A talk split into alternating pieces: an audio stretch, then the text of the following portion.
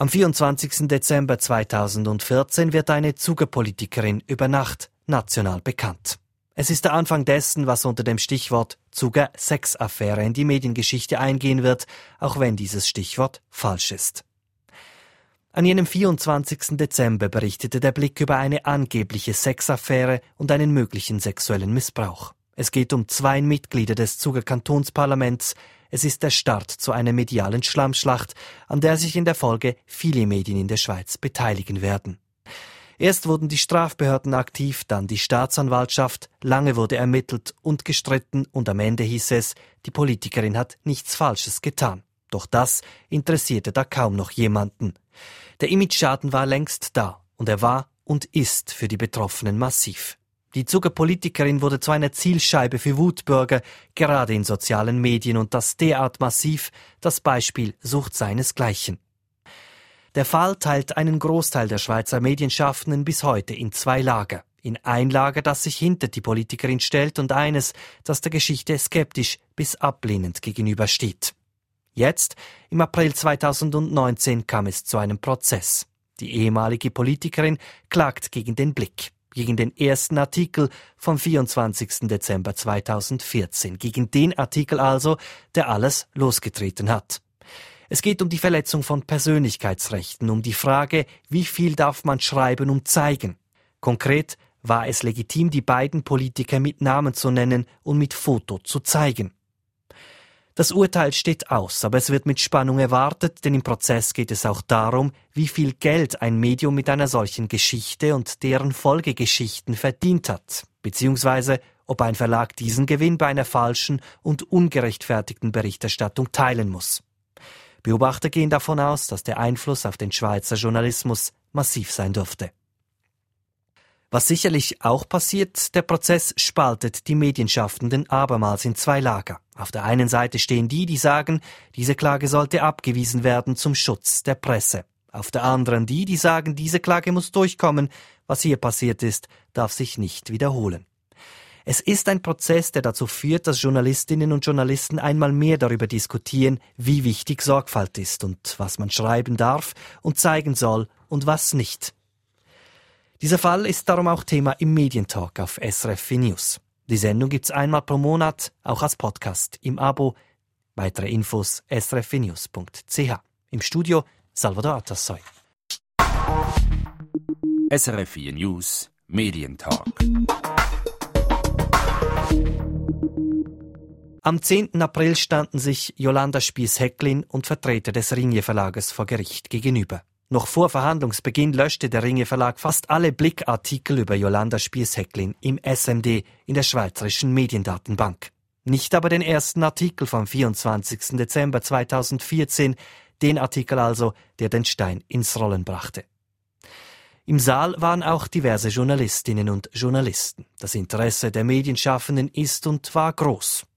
Eine dieser Journalistinnen ist Claudia Blume. Sie ist stellvertretende Inlandchefin beim Tagesanzeiger. In einem Kommentar ein paar Tage nach der Verhandlung bezog Blumer Stellung. Sie schrieb, für die Informations- und Medienfreiheit sei zu hoffen, dass diese Klage gegen den Blick abgewiesen werde. Hätte sie die Geschichte also in ihrer Zeitung gebracht? Ich habe Claudia Blume in Zürich getroffen und nachgefragt wenn wir so eine Geschichte schreiben, es geht um die Intimsphäre von Personen und es ist eine sehr heikle Angelegenheit. Da sprechen wir uns mit unserem Rechtsdienst ab, jeweils mit unserer Rechtskonsulentin. Diese hätte uns ganz sicher empfohlen, die Namen in diesem Fall nicht, äh, nicht auszuschreiben. Und was wir ja auch nicht machen beim Tagesanzeiger, aber eben das ist natürlich beim Blick ist das anders. Wir zeigen in diesem Fall nicht unbedingt die Bilder auch. Es braucht nicht unbedingt noch äh, Bilder, um zu untermauern, beweisen, wir wissen, wer die Personen sind sondern man wäre dann vielleicht etwas diskreter gewesen. Das heißt, Sie hätten sie gemacht, aber Sie hätten sie anders gemacht. Sie haben einen Artikel, äh, einen Kommentar dazu verfasst. Sie schreiben, für die Informations- und Medienfreiheit sei zu hoffen, dass die Klage abgewiesen werde. Wir reden über diesen 24. Dezember 2014, also über diese eine Berichterstattung. Können Sie mir sagen, warum dass Sie hoffen, dass die Klage abgewiesen wird? Da geht es meiner Ansicht nach um viel. Es herrscht zurzeit ein eher tendenziell medienfeindliches Klima in der Schweiz. Auch die Tamedia ist mit Klagen konfrontiert, immer wieder. Und auch andere Zeitungen. Äh, es gab auch schon Verurteilungen, schon mehrfach. Und das ist manchmal auch äh, gerecht. Ich finde, die Medien dürfen sich nicht alles erlauben. Jetzt in diesem Fall, es handelt sich um einen Grenzfall. Auf der einen Seite ist das ähm, das Interesse an der Intimsphäre, an der Wahrung des Persönlichkeitsschutzes und der Intimsphäre insbesondere, die einen sehr hohen Schutz hat, auch rechtlich. Und auf der anderen Seite ist das Interesse der Öffentlichkeit zu erfahren, wenn Politiker etwas machen oder auch potenziell etwas gemacht haben, das sehr schwerwiegend ist. Oder man hat diese beiden Güter. Und jetzt muss man abwägen und wie das Gericht entscheiden wird, das werden wir sehen.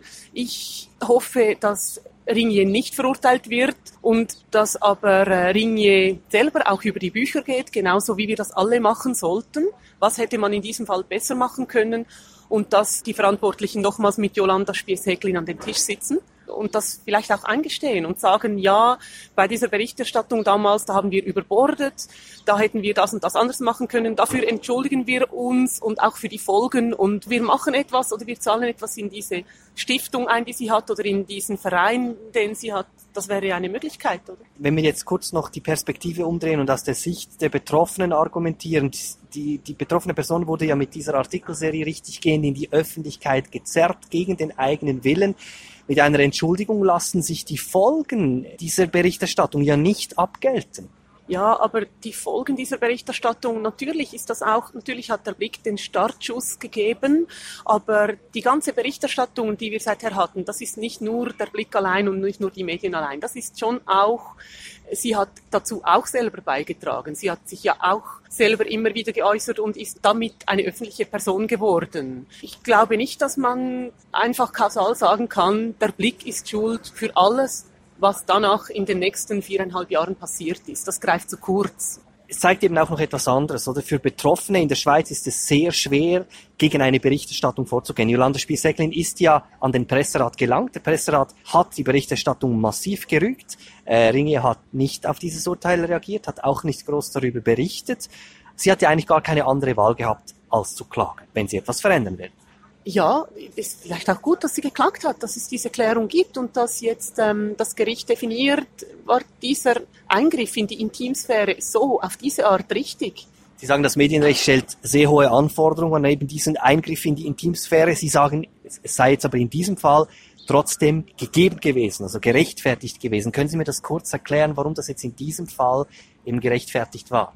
Also es waren im Kanton Zug ranghohe Politiker und nach einem Fest, das war nicht ein privates Fest, sondern es war ein politisches, öffentliches Fest, die Landamannfeier, ging eine ranghohe Politikerin ins Spital mit dem Verdacht auf Schändung und ein Mann saß im Gefängnis eben aufgrund des Verdachts auf Schändung. Das ist schwerwiegend. Und das rechtfertigt meines Erachtens diesen Eingriff in die Intimsphäre. Jetzt, ich glaube, soweit würden mir auch Kritiker zustimmen. Aber die Frage ist, wie darf man darüber berichten? Jetzt im Kanton Zug waren die Persönlichkeiten bekannt, national waren sie nicht bekannt und wurden es schlagartig durch die Blickberichterstattung. Und da glaube ich eben deshalb hätte der Blick die Namen nicht voll nennen dürfen, die Bilder nicht einfach so unverpixelt zeigen dürfen. Das war zu viel der Offenstellung der Persönlichkeiten. Man hätte sagen können, ein Parteipräsident im Kanton Zug, ironischerweise dort hat Central Plus hat das nicht gemacht, die Namen nicht genannt, obwohl im Kanton Zug selber sehr schnell alle wissen, um wen es sich handelt. Um national würde man das nicht so schnell herausfinden. Ein Leser im Kanton äh, Solothurn, Graubünden, was weiß ich, der müsste recherchieren gehen und macht das dann vielleicht nicht. Also die negativen Rückmeldungen, die da Herr Hürlimann und Frau Spies-Hecklin nachher erdulden mussten, die wären um ein Vielfaches kleiner gewesen. Vielleicht könnte man das so zusammenfassen, man müsste vielleicht diese Trennlinie zwischen privatem und öffentlichen müsste man schärfen. Damit kommen wir auf die Forderung von Pascal Hollenstein eigentlich zu sprechen, von CH Media. Er hat ja wiederum geschrieben, es, es sei eigentlich zu begrüßen, dass es diesen Gerichtsfall gäbe, weil es eben diese Trennlinie schärft. Dann stehen Sie ja in Ihrer Meinung gar nicht weit weg von dem. Das stimmt, ja. Ich hoffe einfach, dass das Urteil zugunsten der, ähm, der Zeitung ausfällt. Bei Tamedia ist das ja noch ein bisschen zweischneidiges Schwert. Einfach kurz zur Erinnerung, Tamedia stand ja selber auch äh, mit so einer Geschichte in den Schlagzeilen. Stichwort Karl Hirschmann, 20 Minuten Tagesanzeige waren die betroffenen Medien. Da ging es ebenfalls um eine Persönlichkeitsverletzung. Ähm, vor Gericht, es wurde bis vor Bundesgericht geklärt, derzeit wird abgeklärt, um wie viel Geld es geht. Es geht auch darum, irgendwie zu bemessen, wie viel Geld kann man verdienen mit so einer Geschichte, wie hoch wäre eine Gewinnbeteiligung, was müsste man zahlen.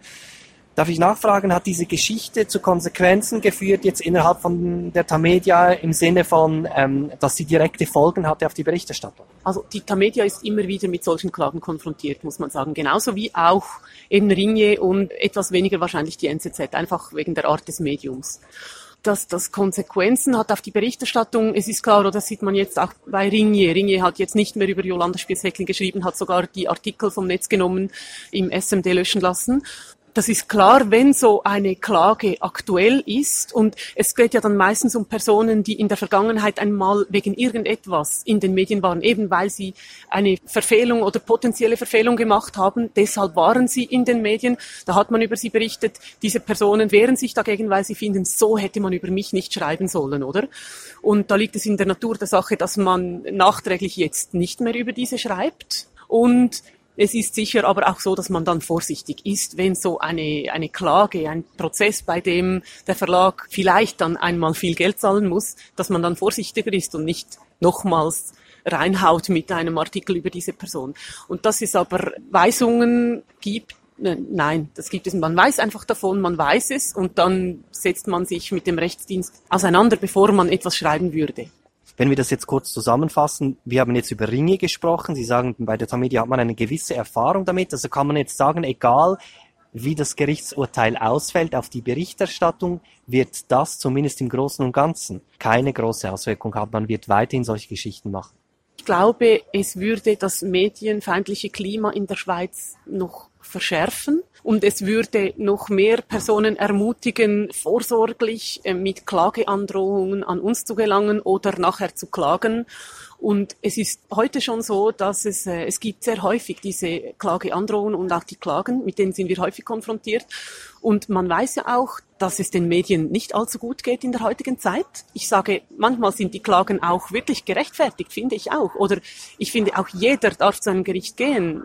Aber es ist natürlich so, dass wir äh, Journalisten wissen auch, dann, wenn ich das jetzt schreibe, dann muss vielleicht mein Verlag zahlen und dann muss er wegen mir zahlen. Das heißt, es eignet sich eben auch ganz gut als, äh, als Waffe und kann sehr medienfeindlich einfach eingesetzt werden. Sagt Claudia Blume, sie ist stellvertretende Inlandchefin des Zürcher Tagesanzeigers. Am 10. April saßen diverse Medienschaffende in diesem Gerichtssaal. Nebst Claudia Blume zum Beispiel auch Hansi Voigt. Hansi Voigt ist Journalist, er war einst Chefredakteur von 20 Minuten Online, danach gründete er Watson.ch. Mittlerweile ist er wieder als Journalist und Berater tätig und war ebenfalls am Prozess, weil er ist mit involviert. Denn Voigt hat eine Art Gutachten geschrieben, eines, das noch wichtig werden könnte. Voigt hat nämlich versucht auszurechnen, wie viel Geld der Ringe Verlag mit diesen Artikeln über Jolanda Spieshecklin verdient hat. Und das ist mit ein wichtiger Grund, warum dieser Prozess so viel zu reden gibt, denn letzten Endes könnte es eben auch um eine Gewinnbeteiligung gehen. Sollte das Gericht dereinst entscheiden, dass die Berichterstattung die Persönlichkeitsrechte verletzt hat, dann dürfte sich am Ende des Tages die Frage stellen, muss der Verlag einen Teil seines Gewinns abgeben? Und wenn ja, wie viel? Hansi Voigt wird darum im Netz gerne auch als Zitat einer aus dem Team Hecklin bezeichnet. Er selbst sagt, ich mache das aus eigenem Antrieb. Ich habe ihn gefragt, was stimmt jetzt? Ist Hansi Voigt tatsächlich im Team Hecklin? Also ich habe von äh, Frau Hecklin die Anfrage bekommen, irgendwie mal mich äh, schlau zu machen, wie viel hier eigentlich genau veröffentlicht wurde. Aber darauf kommen bin ich eigentlich als klassischer Journalist. Ich habe ein großes Interview gemacht mit ähm, dem Mann von Jolanda Spies-Hecklin, Reto Hecklin, und habe da mal versucht, diese gesamte Medieninszenierung einzubringen in verschiedenen Aspekten. Ich habe damals schon, das war 2017, angedeutet, wie viel Geld letztendlich mit äh, der Berichterstattung über Jolanda Spies-Hecklin im Online-Bereich verdient wurde. Und das habe ich jetzt mal noch genauer ausgeführt. Aber gemacht habe ich das jetzt mal irgendwie als äh, ja nach bestem Wissen und nicht, das ist nicht ein gerichtetes Gutachten oder so etwas. Das heißt, Sie haben eine Anfrage und dann einen Auftrag bekommen. Sind Sie jetzt für Jolanda Spies-Hecklin tätig?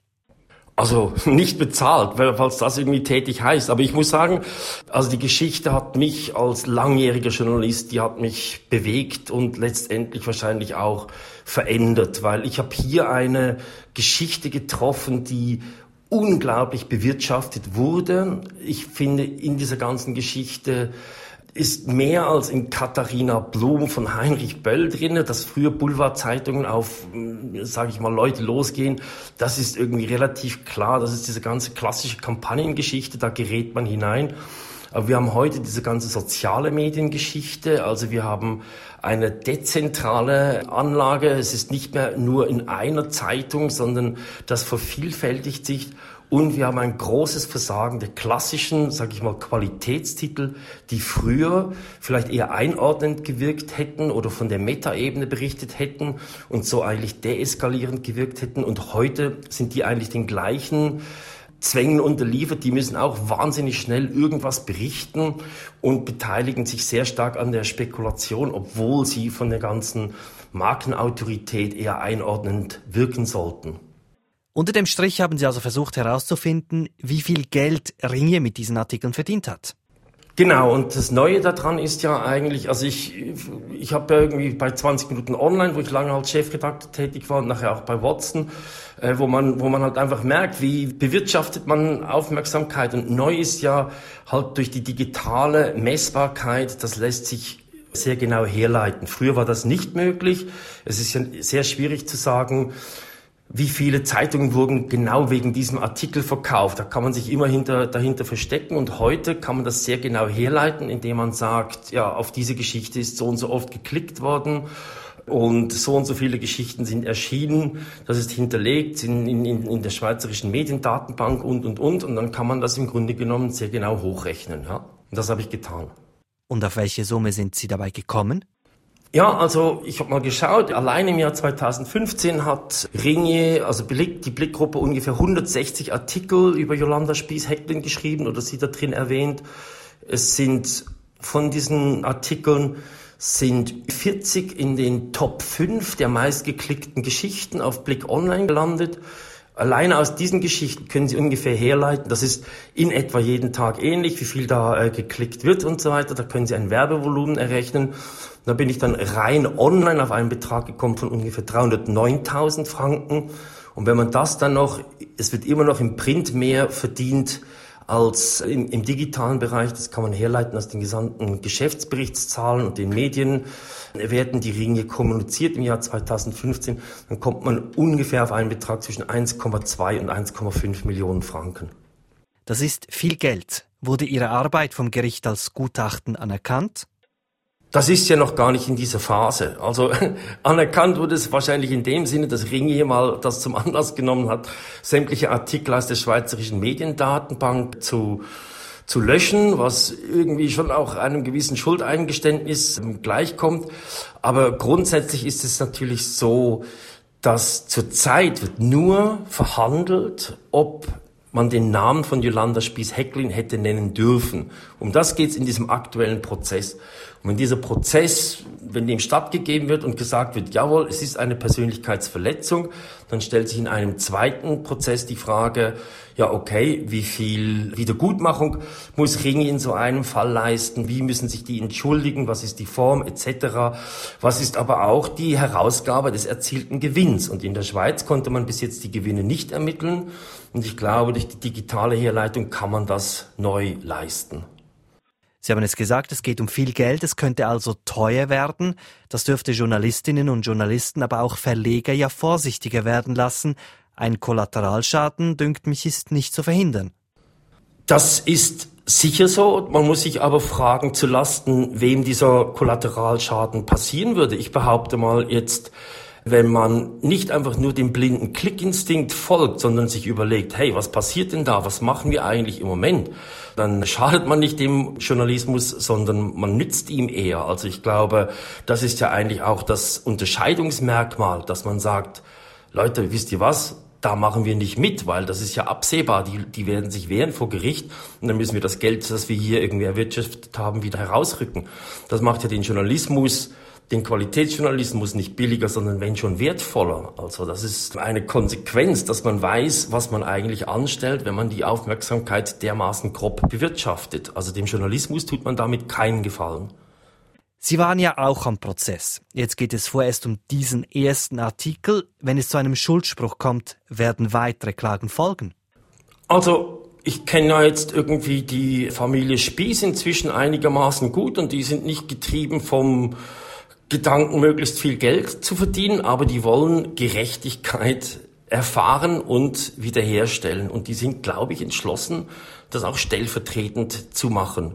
Und Gerechtigkeit ist so ein großes Wort, aber die wollen, dass zum Beispiel in Menzigen, wo der Vater von Jolanda Spieß wohnt, dass der wieder in die Dorfbeiz gehen kann und sagen kann, seht ihr, es war ganz anders als am Anfang irgendwie dargestellt. Und dass die über alle Instanzen allenfalls gehen würden, um das äh, klarzustellen, das würde mich nicht überraschen. Also davon gehe ich eigentlich aus. Und ich denke mir auch, also diese, diese Frage ist ja nicht, wie viel Geld verdienen die, sondern was passiert mit dem erwirtschafteten Gewinn. Und diese Frage, dass man sich die mal stellt, und wenn daraus irgendwie in Zukunft verhindert wird, dass dermaßen eine Kampagne gefahren wird, werden also mit 220 Artikeln gegen eine Person, das ist ja eigentlich ein absurder Wert. Kein Bundesrat wurde mehr beschrieben. Oder Jolanda Spieß, die vorher vollkommen unbekannt war, war nachher Ende Jahr die drittmeist gegoogelte prominente Person, obwohl sie nicht einmal mit Blick gesprochen hat. Wenn man so etwas verhindert aus dieser ganzen Angelegenheit und aus dem juristischen Prozess heraus, tut man dem Spieß-Ehepaar eingefallen und dem Journalismus. Zum Schluss noch eine persönliche Frage, Hansi folgt. Der Fall hat die Schweizer Medienschaffenden in zwei Lager geteilt. Solche, die hinter Jolanda Spies-Hecklin stehen und ein zweites Lager, das zumindest skeptisch ist. Und die Fronten sind ja zum Teil massiv verhärtet. Es kommt zu Anfeindungen, öffentlichen Diskussionen. Sie haben ja klar Position gezogen. Werden Sie seither angefeindet? Ja, also ich kann Ihnen sagen, bei mir hat wirklich diese, diese Geschichte, die hat viel, viel bewirkt, ja. Und das mit den Anfeindungen, ich will hier nicht irgendwie auf weinerliches Opfer machen oder so etwas. Die Beobachtung ist richtig. Es gibt wirklich zwei verschiedene Lager. Und was mich wirklich verblüfft, es ist, das ist ein bisschen ein harter Ausdruck. Ich würde das in Anführungszeichen setzen es gibt so etwas wie eine Omerta. Ja? Man, es gibt einfach viele Leute, die haben über Spieß Heckling geschrieben und können im Nachhinein fast nicht zugeben, dass das, was sie damals geschrieben haben, ein ziemlicher Quatsch war oder dass sie das heute nicht mehr schreiben würden. Und statt das mal irgendwie öffentlich zu machen, gibt es irgendwie, ja, wenn du das machst und so weiter, dann machst du es auch nicht und so weiter. Und das ist etwas, was ich mich wirklich frage, weshalb man im Medienbereich, ich habe viel geschrieben und gemacht, ich war auch kein Kind von Traurigkeit, ich habe ganz sicher viele Fehler auch gemacht und, und so weiter. Ich hoffe, ich konnte im Nachhinein dazu stehen oder wurde, wenn ich aufgefordert wurde, hab, bin dazu gestanden. Und dass man so unfähig ist, eindeutige Fehlleistungen irgendwann mal zuzugeben, in so vielen Fällen, das ist ein großes journalistisches Problem, weil das gibt eine Verhärtung der Fronten und das führt letztendlich zu dieser, dieser gesamten Ohnmacht, auch sehr stark zu einem Misstrauen gegenüber den Medien, dem Medienschaffen im Allgemeinen. Aber diese Fronten, die sind brutal, das ist tatsächlich so. Sagt Hansi Voigt, er ist heute freischaffender Journalist und Berater. Voigt spricht in diesem Interview zwei wichtige Sachen an. Unter Journalistinnen und Journalisten herrscht nicht überall Einigkeit darüber, wie und was man hätte berichten sollen. Das hat aber auch mit Jolanda Spies-Hecklin als Person zu tun mit der Art, wie sie selbst vor allem zu Beginn der Berichterstattung kommuniziert hat. Gerade auch darum dürfte dieser Fall zu einer Art Lehrstück werden. Mehr noch, er muss zu einem Lehrstück werden und die Medienschaffenden daran erinnern, dass es wichtig ist zu warten, bis man sicher ist, bevor man Position bezieht. Zum anderen wurde die Löschaktion von Ringier im SMD ja mehrmals erwähnt. Diese Löschaktion wurde vom Presserat gerückt. Aus folgendem Grund. Das SMD ist das Gedächtnis des Schweizer Journalismus. Wenn man einen Artikel sucht, eine Geschichte, eine Recherche zu einem Fall, dann verlässt man sich in der Regel auf die Vollständigkeit des Archivs. Die Löschaktion von Ringier war massiv. Es fehlen alle Artikel, die den Namen Jolanda Spieß-Hecklin enthalten und im Blick erschienen sind, mit Ausnahme eben dieses ersten erwähnten Artikels, um den es nun im Prozess geht. Das verfälsche die historische Wahrheit, sagt der Presserat. Das sei eine logische Konsequenz auf die angedrohte Gewinnherausforderung in diesem Gerichtsfall, sagt Ringier. Die Mediendatenbank sei eine private Aktiengesellschaft, an der Ringier mitbeteiligt ist. Diese sei dem Presserat keine Rechenschaft schuldig. Das Urteil in diesem Prozess wird in den kommenden Monaten erwartet. SRF 4 News Medientalk. Das war's vom Medientalk im April. Ich erinnere an dieser Stelle gerne noch einmal daran, dass das neue EU-Urheberrechtsgesetz Mitte April von der EU angenommen wurde. Der Entscheid im Ministerrat war knapp, aber damit ist klar, die EU-Staaten haben jetzt zwei Jahre Zeit, die neuen Regeln in nationales Recht umzusetzen. Was dieses neue Urheberrecht für die Schweiz bedeuten könnte, darüber haben wir im Medientalk vom März diskutiert. Diesen Talk gibt's, wie alle anderen, zum Nachhören online srfnews.ch. Dort findet sich auch der Podcast-Link. Den Medientalk gibt's mittlerweile übrigens auch auf Spotify. Moderation und Produktion heute Salvador Atassoy.